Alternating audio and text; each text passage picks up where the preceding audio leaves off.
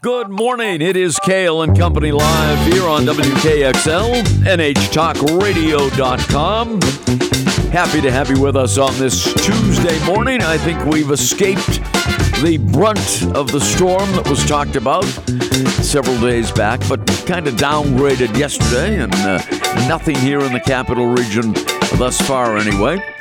We are presented by Northeast Delta Dental, and our guest on this portion of Cail and Company is the former comptroller of the United States and current member of the advisory board of Main Street Economics, David Walker. And Mr. Walker, welcome to the program. Great to have you with us. Good to be with you, Ken. Where, where are you checking in from this morning? Alexandria, Virginia. Oh, beautiful. close to Washington, but outside the Beltway in the real world, as Reagan would say. No, there, there you go. Uh, th- there you go. Beautiful spot, Alexandria. I've been there uh, a number of times, as a matter of fact. Uh, tell us a little bit about uh, your your background, David, and uh, your your time as comptroller of the U.S. Sure, Ken. Well, first, uh, I'm a CPA by training. I was a partner in the world's largest accounting and consulting firm. I've run uh, three federal agencies, two in the executive branch, one in the legislative branch, that being the Government Accountability Office, where I was Comptroller General of the United States, which in English is Auditor General and Chief Accountability Officer. I run two not for profits that uh, focus on federal, state, and local fiscal responsibility and sustainability. I've been a trustee of Social Security and Medicare, chairman of the Audit Committee of the United Nations, professor at the Naval Academy, and I'm currently on the Defense Business Board. So I've had a pretty diverse background, which covers everything the government does and how it does it. And uh, but but what we're focusing on today is how out of control the federal government's finances are. What do we need to do to put them back order if we in, in order if we want to stay a superpower uh, in the future because it's at risk now. You had quite a background before becoming uh, Comptroller General uh, of the United States, and uh, as I mentioned, uh, right now a member of uh, the advisory board of Main Street Economics. Tell us exactly what that organization is all about. Well, Main Street Economics was started by Les Rubin, who's an entrepreneur in Florida who cares very deeply about our deteriorating financial condition and the adverse implications for the future. He, like me and others, are grandparents and we're not concerned about ourselves. We're not as much concerned about our kids, but we're concerned about our grandkids and future generations. And so Main Street Economics is engaging in a number of activities to try to help raise awareness and to engage the public uh, on the need to do something here because the answers are in the first three words of the Constitution we the people. We the people are responsible and accountable for what does or does not happen. The people are way ahead of the politicians and we need to get the people to pressure the politicians to act.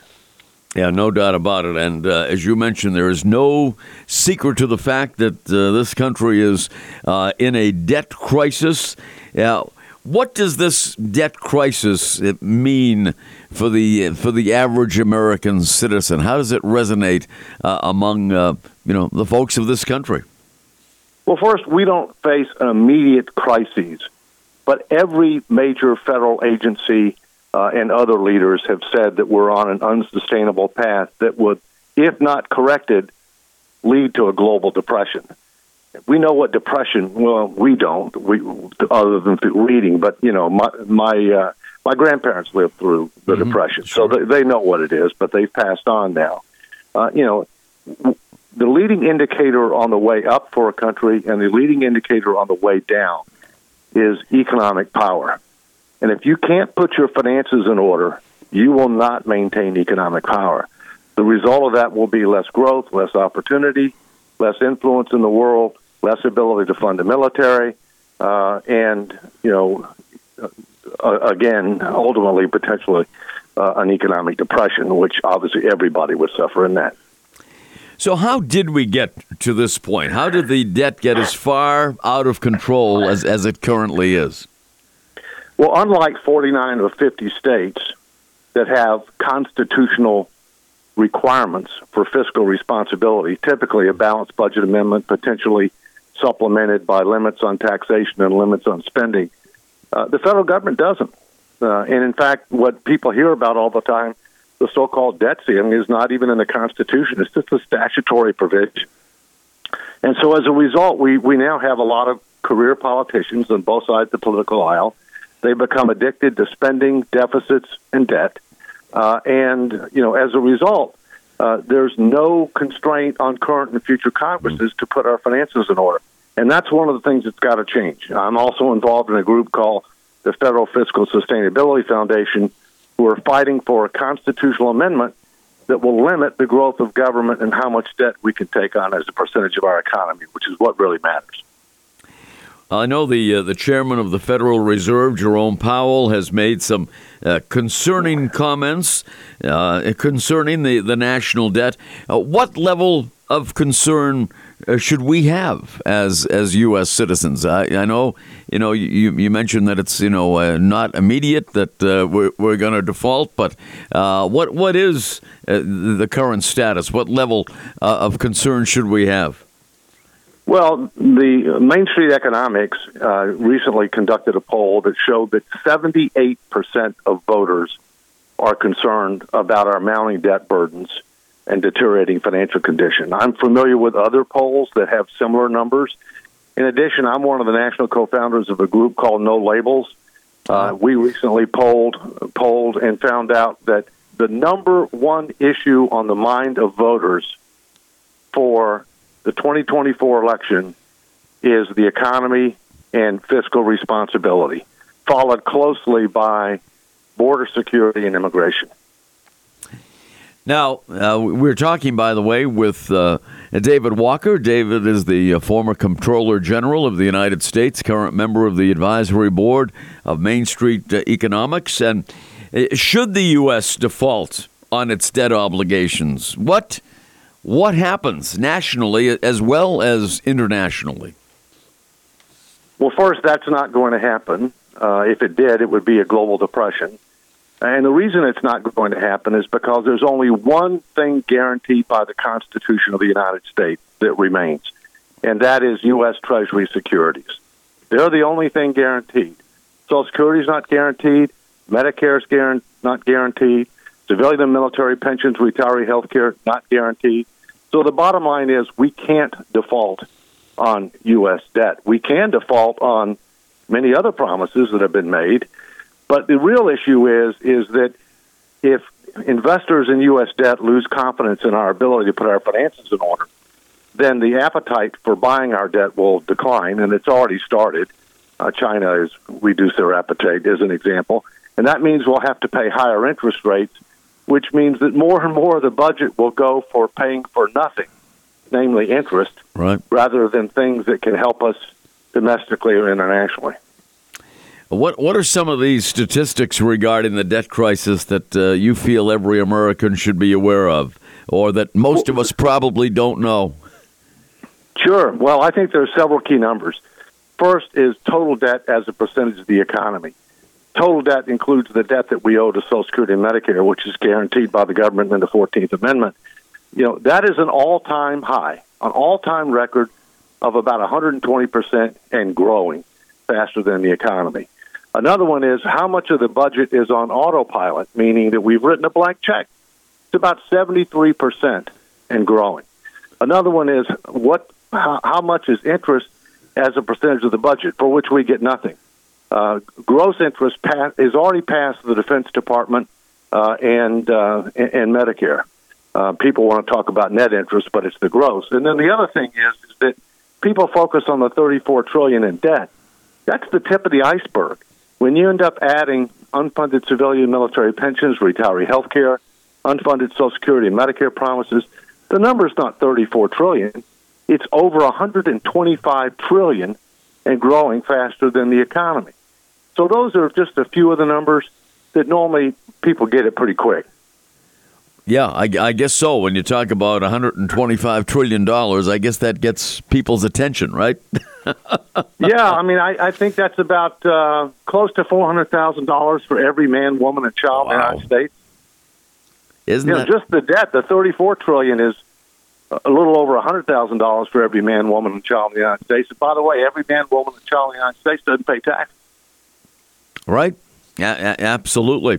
David Walker is our guest. He is the former Comptroller General of the United States, current member of the Advisory Board of Main Street Economics. And uh, David, can you stay with us for a few minutes? Sure, I'll be happy to, Ken. That'd be great. We have to take a quick break here, and we shall continue. Cail and Company Live right here on WKXL, NHTalkRadio.com. We are presented by Northeast Delta Dental with individual and family plans designed to fit your lifestyle. Learn more and find your plan at deltadentalcoversme.com. We'll be back right after these words. WKXL, NHTalkRadio.com.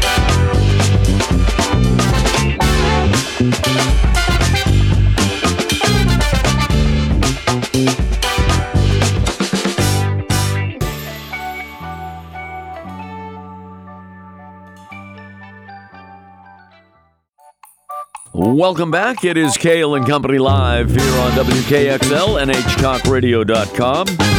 Presented by Northeast Delta Dental, and uh, very pleased to have David Walker with us. David is the former Comptroller General of the United States, current member of the Advisory Board of uh, Main Street Economics, and uh, joining us today from beautiful Alexandria, Virginia. You getting any kind of weather in uh, Alexandria right now?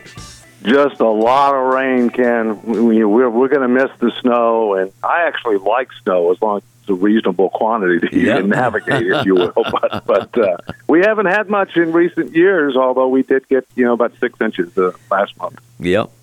So we're, we're talking about uh, the the economy here today, obviously, with the former Comptroller General of the United States. What what can we as Americans uh, do to help the, the situation with the amount of debt that this uh, this country is in. Is there anything we can do as citizens? Well, the most important thing you can do is to actively engage with your elected representatives uh, and make sure that they're focused on this issue and uh, push them on what are they going to do about it. We, we need two things. One, we need a statutory fiscal sustainability commission that will engage the American people with the facts, the truth, the tough choices, solicit input, uh, make a package of recommendations where everything's on the table for an up or down vote in Congress. There, there are bills, bipartisan bills in both the House and the Senate uh, to make that a reality. The House bill passed the House Budget Committee uh, within the last month. The Speaker is for it, uh, and this this needs to be attached to the final appropriations bill for fiscal 2024. We need to quit just focusing on year by year, and we need to start dealing with the structural cancer that we that we face. Yeah. The second thing is is that we need a constitutional amendment, uh, and and the states need to assert their rights. The truth is is that we had more than enough states, including New Hampshire, I might add, that had active applications for a convention of states to propose a fiscal responsibility amendment in 1979. Congress never did anything. We've got a state out west who's willing to lead a litigation against the Congress that would go to the Supreme Court to assert the states' rights and right this wrong. We need other states to join, and New Hampshire ought to be one of them. Uh, and there's a bill in the House, HCR, House Concurrent Resolution 24, that talks about all of this that will help people understand more about it. So, a commission and a constitutional amendment.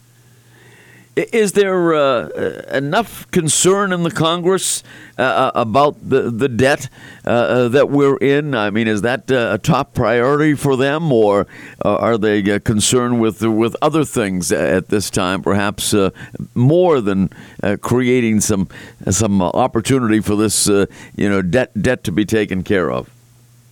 Well, the number one they're concerned about right now is keeping their job, yeah. and either maintaining or attaining majority status in the House and the Senate. That's what they're focused on. You know, we have myopia, uh, tunnel vision, and self interest. They've reached uh, epidemic proportions. Uh, but what's important is it's a top concern for the American people. Uh, and the Congress is supposed to work for the American people, not the other way around. Uh, and so that's why the people need to assert themselves and put pressure on Congress and make the price of doing nothing greater than the price of making some tough choices. And I have a feeling there probably aren't too many people out there, within our listening audience anyway, that are uh, pestering their their folks in Congress, their congressional delegation, uh, to do something about it. You got you have to have more people get on the bandwagon, right? Well, that's right, and frankly, your governor could play a, a really important role. I mean, I you know, you, New Hampshire has got its fiscal act together, okay, uh, and and I know your governor, Governor Sununu, is very concerned about this issue, uh, and it would be great if he could end up speaking out more about this, uh, and if he could end up encouraging his attorney general to join the litigation against the Congress to uh, right this wrong and assert the state's right. So, so how can uh, somebody listening to this program today uh, reach out and uh, encourage uh, those people in Congress and Governor Sununu uh, to become uh, more active in this regard? Well, first, you can go to the Main Street Economics website, which is mainstreeteconomics.org, and or you can and you can go to the Federal Fiscal Sustainability Foundation website, which is Let Us Vote for FRA. It's F O R, and Let Us Vote for uh, dot org. Uh, and you can find out more information about how you can reach out to your members of Congress and how you can find find out more information uh, about uh, the you know the constitutional amendment effort, et cetera. Again, it's up to us. It's up to the people. We're responsible for what does or does not happen. And unfortunately, today, Ken, we have a republic that is not representative of nor responsive to the general public. We have career politicians, too many, uh, and there's not a party of fiscal responsibility today. That's the cold truth. And and you said you were involved in uh, in the no no labels, and uh, I am. I, I think uh, most people uh, here in New Hampshire uh, listening to this program are are aware of what that is. How is how is that going? It's going well. I mean, we're on 15 state ballots. We uh, we we expect to be on at least 32 state ballots by the middle of March. we're going to make a decision about whether or not and who uh, the Unity ticket would be uh, no later than the middle of March, uh, and you know, and uh, but again, there's got to be a pathway to victory in the Electoral College. As of today, there is. The pathway has actually gotten big, better mm-hmm. uh, over the last six months or so. The events that happened last week, um, with regard to both Biden and Trump, have, have made it even bigger. Uh, and and so you know, we'll see. But uh, you know, the American people are not happy uh, they don't think we're headed in the right direction. They don't think the future for their children and grandchildren is going to be as good as theirs. That's un American. It's unacceptable, and we need to do something about it. So uh, you're on the, the ballot in 15 states at, at this point, uh, right? And uh, a ticket will be announced by mid March. Is that is that soon enough? Yeah. It, it well, you know, we we want to be able to qualify for as many state ballots as possible before announcing a ticket if we have a ticket. Again, that has not made decided yet, but right. we're positioned well to do it. And the reason being is because we don't want the campaign to have to incur the cost uh, on getting on state ballots for any more than necessary. There are a number of states that you can't get on the state ballot until you actually know who the presidential and vice presidential candidates are. Right. So we're trying to get done all the ones that don't require that so that the campaign, which would be totally separate from no labels, the campaign would only have to do the ones where you have to have the names of the candidates.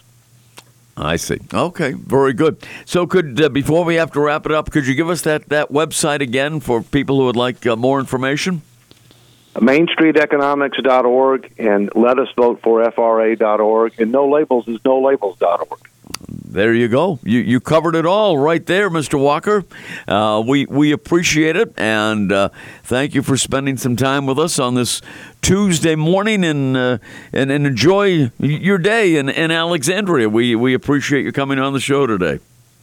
Thanks, Ken. Live free or die. You got it. You got it. Take care. David Walker, former Comptroller General of the United States, current member of the advisory board of Main Street economics. Uh, joining us here today on Cail and Company, we're glad that uh, you could join us here on the program as well. And uh, don't forget, my good friend Slim is going to be around with the Sports Machine uh, today, just after 10 o'clock here on WKXL, NHTalkRadio.com. And uh, he will have all the up to the minute, uh, you know, facts and figures when it comes to sports. And I can give you one right now the longest Super Bowl we just witnessed it on Sunday. The longest Super Bowl ever went nearly, nearly four quarters. Well, it was also the most watched television program in TV history since there was TV. More people watch, watch Super Bowl 58 than any other program that has been on television. Uh, it's estimated that uh, there were 123.4 million viewers. 123.4 million viewers uh, in this country of Super Bowl 58. Now, I did hear uh, last night when uh, this uh, this report came about that there was one event, there was one event on television that eclipsed that number, but it was not a show. It was not a show. It was not a scheduled program. And I'm going to leave you with that. Think about it. What do you think it was? What do you think drew more eyeballs? The only television uh, event, let us say, that eclipsed Sunday's Super Bowl in terms of viewership. Think about it. I'll give you the answer right after we take a quick break here. It's Cail and Company Live, WKXL, NHTalkRadio.com. We are presented by Northeast Delta Dental, and we will be right back.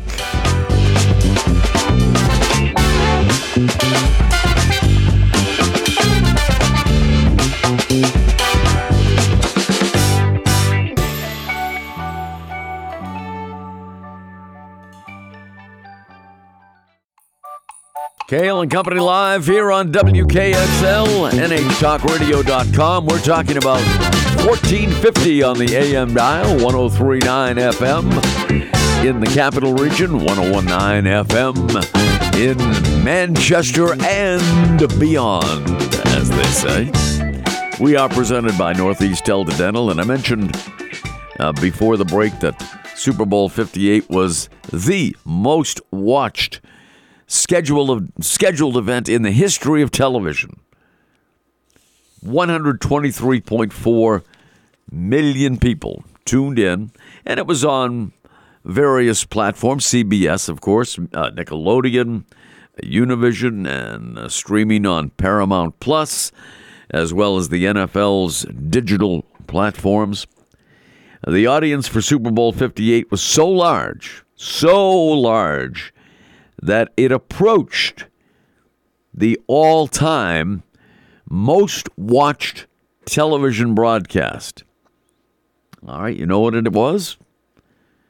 Andrew, do you have any idea? Andrew Gibson, our our producer in the other room, do you know have any idea what that? I I have a guess, but I'm guessing I might be wrong. Okay. Um, I want to say maybe the Mash finale. No, No? Uh, but that was right up there, right up there. The most watched television broadcast ever was in 1969, July of 1969.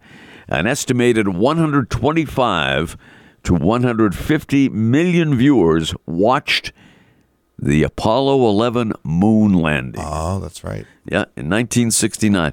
I, probably before you were born, Andrew. Yes, yes, that Yeah. was that was quite a bit. Yeah. yeah. but I remember it well.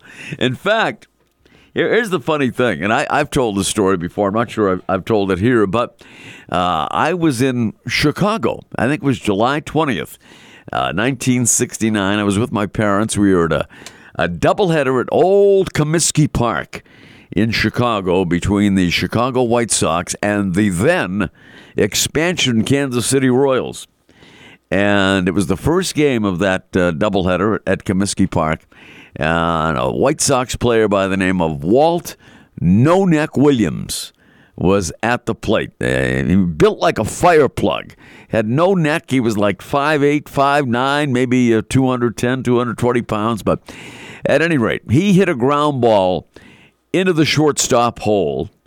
The shortstop for Kansas City at the time uh, fielded it through to first, but Williams was safe. He beat it out. His momentum, because he was running hard, obviously, his momentum carried him like halfway up the right field line. So when he was coming back, you know, he turned around to uh, return to first base after his infield single. The crowd at Comiskey Park got up as one in a standing ovation. And then he out, outstretched his arms with his palms up, thinking, you know, it was only an infield single. What's this standing ovation all about? Well, he didn't know, but they had a, a soxogram, a message board, one of the first in Major League Baseball, maybe the first. And on that soxogram, it said, Man has just landed on the moon. And the applause, of course, was for that and not for the infield single beat out by Walt No Neck Williams. But it was just, uh, you know, a, a funny uh, circumstance. Uh, and uh, he, he was walking back to first base with his uh, arms extended, palms up, saying, What is this ovation all about? I didn't do anything that was so great. It was just an infield hit, but it was all about man landing on the moon, and that was uh, in the early afternoon hours of a, of a Sunday uh, in Chicago. And uh, we were out there on a, a, family vacation at the ball game, and uh, I I always hated and still do to leave sporting events early, but in this case, in this case, we made an exception. And uh, we left early in that second game of the doubleheader so we could get back to the hotel we were staying and make sure, make sure that we didn't miss Neil Armstrong's first steps on the moon uh, back in 1969. So that will probably forever be uh, the most watched TV broadcast in history. But as far as regularly scheduled events uh, are concerned, Super Bowl 58 right now ranks as the most watched program in the history of television. And usually, if you go back and, and look over the years since the Super Bowl uh, ha- has really become what it is now. I mean, in the early, in the infancy of the Super Bowl, uh, the first two, maybe even three, weren't as widely watched as they are now. In fact, I remember for the first couple, there were even empty seats in the stands uh, at at the Super Bowls, the early ones but not anymore. And it's uh, it's an event uh, that is really unmatched by anything, at least in professional sports in this country, and always draws a huge audience. And uh, certainly this year, uh, no matter what people want to tell you and what people believe, I think the uh, the event was boosted by the presence of Taylor Swift. I don't think there's any doubt about it. I, I've, I've heard from a number of people and just watching on TV different commentators with their experiences uh, that uh, that some and don't mean to be sexist about this, but I'm sure there are people of, of of both sexes, but especially women that are now more into football because Taylor Swift is dating Travis Kelce, the Kansas City tight end. And I know Roger Goodell, the commissioner, is thrilled about it, thrilled about it that more women are getting involved. But that's one factor. That's one factor. Not as large as another factor, and that is with each passing year, more money is being wagered on the Super Bowl. Why is that? Because there are so many legal ways that you can do it now. I mean, it used to be back in the infancy of the Super Bowl, and, you know, up until, oh, let's say, even six, seven years ago.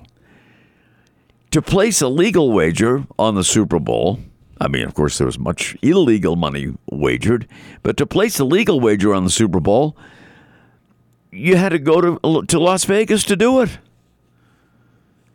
you had to go to Las Vegas to place a, a legal wager on the Super Bowl or any other sporting event. Uh, that's why you know Vegas was uh, very popular among sports fans. Still is, of course. Uh, but back in the day, not not that many days ago or years ago, it was the only place you could uh, wager legally in this country. Well, certainly not anymore. You can wager all you want in your uh, New Hampshire living room or bedroom or any other room uh, you can think of, and and and that's so true in uh, many many states in this country. So it's the the uh, the gambling pool is going to go up every year, and I would not be surprised. I don't care who uh, the teams are in the Super Bowl.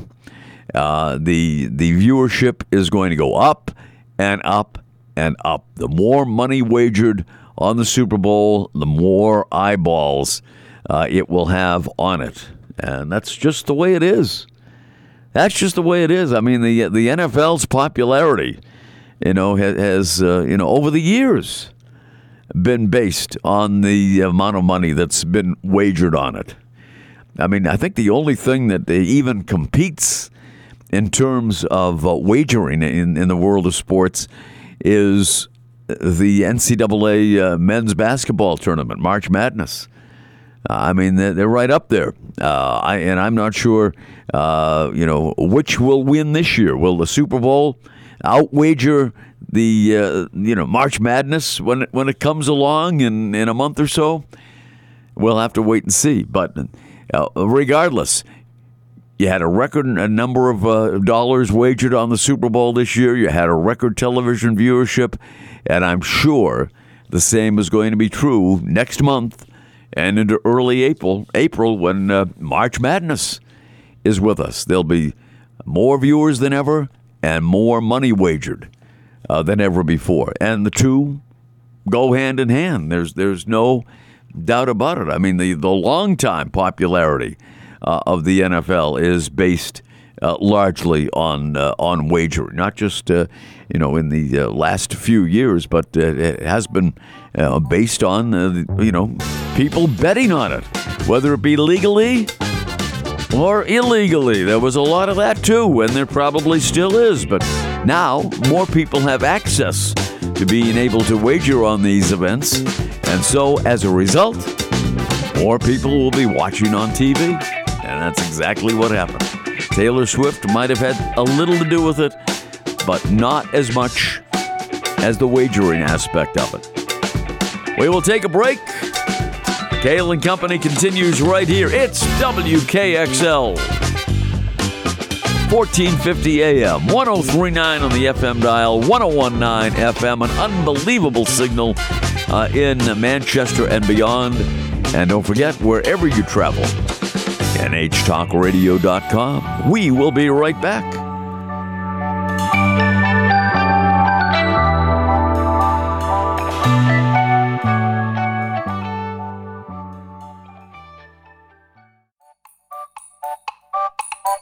Cail and Company live here on WKXL. NHTalkRadio.com presented by Northeast Delta Dental. This is Fat Tuesday. Beginning of uh, Mardi Gras. It's also International Pancake Day, which always falls on uh, Fat Tuesday. So Mardi Gras is getting uh, getting underway today, and uh, it's Fat Tuesday. It's Pancake Day, and you know there's a, uh, a new, and I read this uh, this morning in the Concord Monitor on the front page, or a Ray Duckler authored article uh, that uh, there's going to be a new New Orleans style restaurant opening up in Concord today. Andrew, are you a fan of uh, Cajun food? Uh, I am. Yes, I'm a big fan of gumbo. Oh yeah, jambalaya. Oh yes, uh, crawdads. Yeah, yeah, yeah, absolutely. Well, there's, there's, going to be a new restaurant in downtown Concord opening sounds, today. Sounds pretty awesome. How about that? Uh, just in time for Mardi Gras and Fat Tuesday. I don't know if they serve pancakes. Probably not. I do love pancakes. Yeah, well, pancakes are always a, a, good thing, especially with uh, New Hampshire maple syrup. Mm. Yeah, no, no doubt about that. Uh, you know, here's a story you're going to be hearing about all day today and uh, for some time to come because it happened in the the overnight hours and uh, Senate, the U.S. Senate has passed a $95 billion national security supplement package to assist Ukraine, Israel, and the Indo Pacific after a tedious procedural process that came to an end early this very morning. The final vote was 70 to 29, with 22 Republicans voting yes. Democratic Senators Peter Welch and Jeff Merkley, plus Independent Senator Bernie Sanders, voted no on this bill. Now, the supplemental package does not include not include any border security provisions and it comes as the national debt and we talked about this earlier. The national debt is soaring above $34 trillion, and that's just scratching the surface, according to our guest in the earlier portion of the program, the former Comptroller General of the United States, David Walker. Debt is soaring over $34 trillion. Calls to offset the spending with cuts elsewhere were unheeded. Several Republicans spent hours since the beginning of the weekend collectively filibustering the package on the Senate floor. Senator Mike Lee, Republican uh, from Utah, committed to uh, filibustering the bill for four hours on Saturday and continued uh, early today. Now, the package includes $60 billion for Ukraine, 14 billion for Israel, 9 billion in humanitarian assistance for Gaza, and nearly $5 billion for the Indo Pacific. Democrats brought the package up for a vote, a vote after uh, Republicans had blocked the $118 billion package that also included numerous border and immigration provisions negotiated by a group of bipartisan senators and Biden officials last Wednesday. The U.S., as many of you are aware, has already spent, already spent $100 billion in aid for Ukraine since its war against Russia began in February of 2022. Well, there you have it. And uh, by Monday, several GOP senators were hoping for a breakthrough to get amendments heard uh, their amendments heard anyway, which mainly included hardline border security related provisions. Senator Ted Cruz of Texas introduced an amendment identical to the House's uh, immigration bill, H.R. 2, which would restore Trump era restrictions, hire additional Border Patrol officers, and tighten asylum screenings. Republican Senators uh, Roger Marshall, J.D. Vance, and Josh Hawley were just a few other senators who spoke in opposition to the bill on Monday, continuing the filibuster. Meanwhile, GOP Senators Mitt Romney and Thom Tillis were just a few who urged their colleagues to delay no further and pass the package.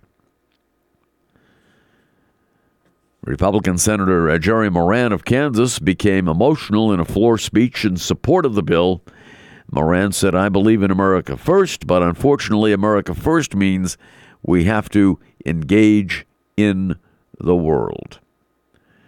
So uh, there you have it.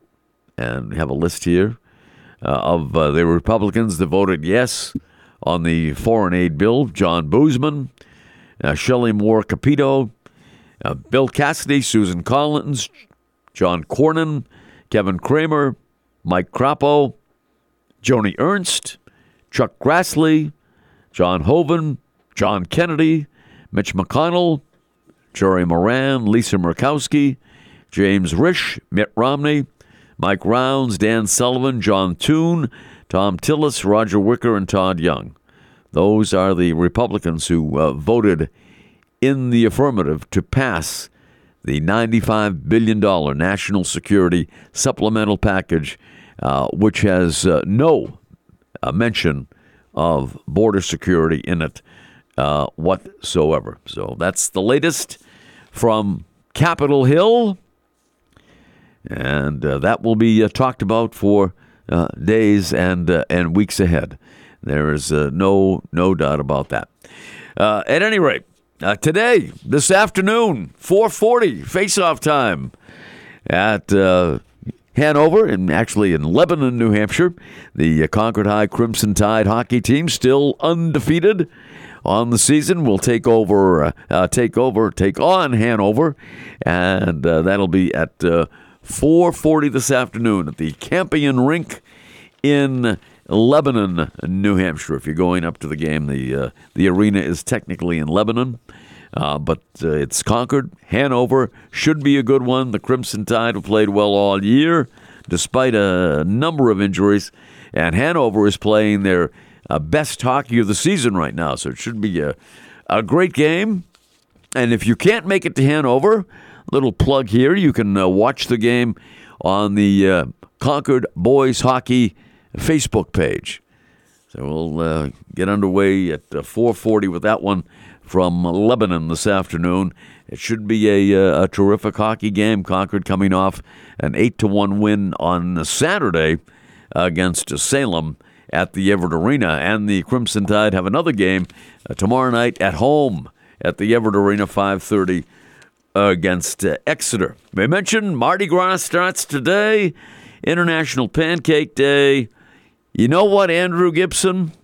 I would be remiss if I did not mention that today is World Radio Day. Oh. Today is World Radio Day, celebrating the, the business that uh, we are involved with That is true. right here at WKXL. Today is World Radio Day. We should have got a cake. Uh, we should have. We should have. Uh, maybe tomorrow for Valentine's Day, folks. Don't forget Valentine's Day. Some of you may be in big trouble if you forget about it. That's tomorrow. Don't get caught up in anything else, but uh, make sure uh, you get the love of your life, something very nice, or you might be in in uh, in trouble deep, as they say. Uh, it's uh, t- speaking of uh, Valentine's Day. Uh, today is National Break Up with Your Carrier Day. Break up with your carrier day. National Cheddar Day.